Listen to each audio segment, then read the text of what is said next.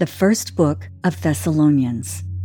Chapter 4 Finally, then, brethren, we urge and exhort in the Lord Jesus that you should abound more and more, just as you received from us how you ought to walk and to please God. For you know what commandments we gave you through the Lord Jesus. For this is the will of God, your sanctification, that you should abstain from sexual immorality that each of you should know how to possess his own vessel in sanctification and honor, not in passion of lust, like the Gentiles who do not know God, that no one should take advantage of and defraud his brother in this matter, because the Lord is the avenger of all such, as we also forewarned you and testified.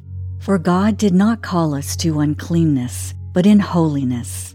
Therefore, he who rejects this does not reject man, but God, who has also given us his Holy Spirit.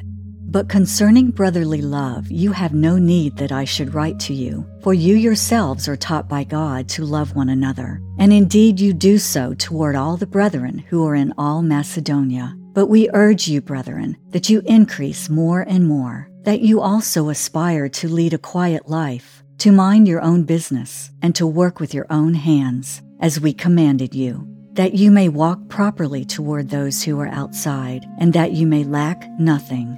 But I do not want you to be ignorant, brethren, concerning those who have fallen asleep, lest you sorrow as others who have no hope. For if we believe that Jesus died and rose again, even so God will bring with him those who sleep in Jesus.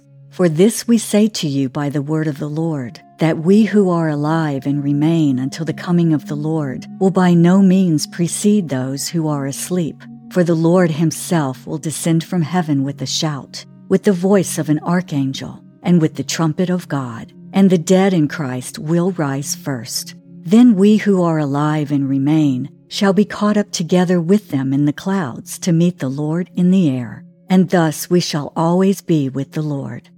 Therefore, comfort one another with these words.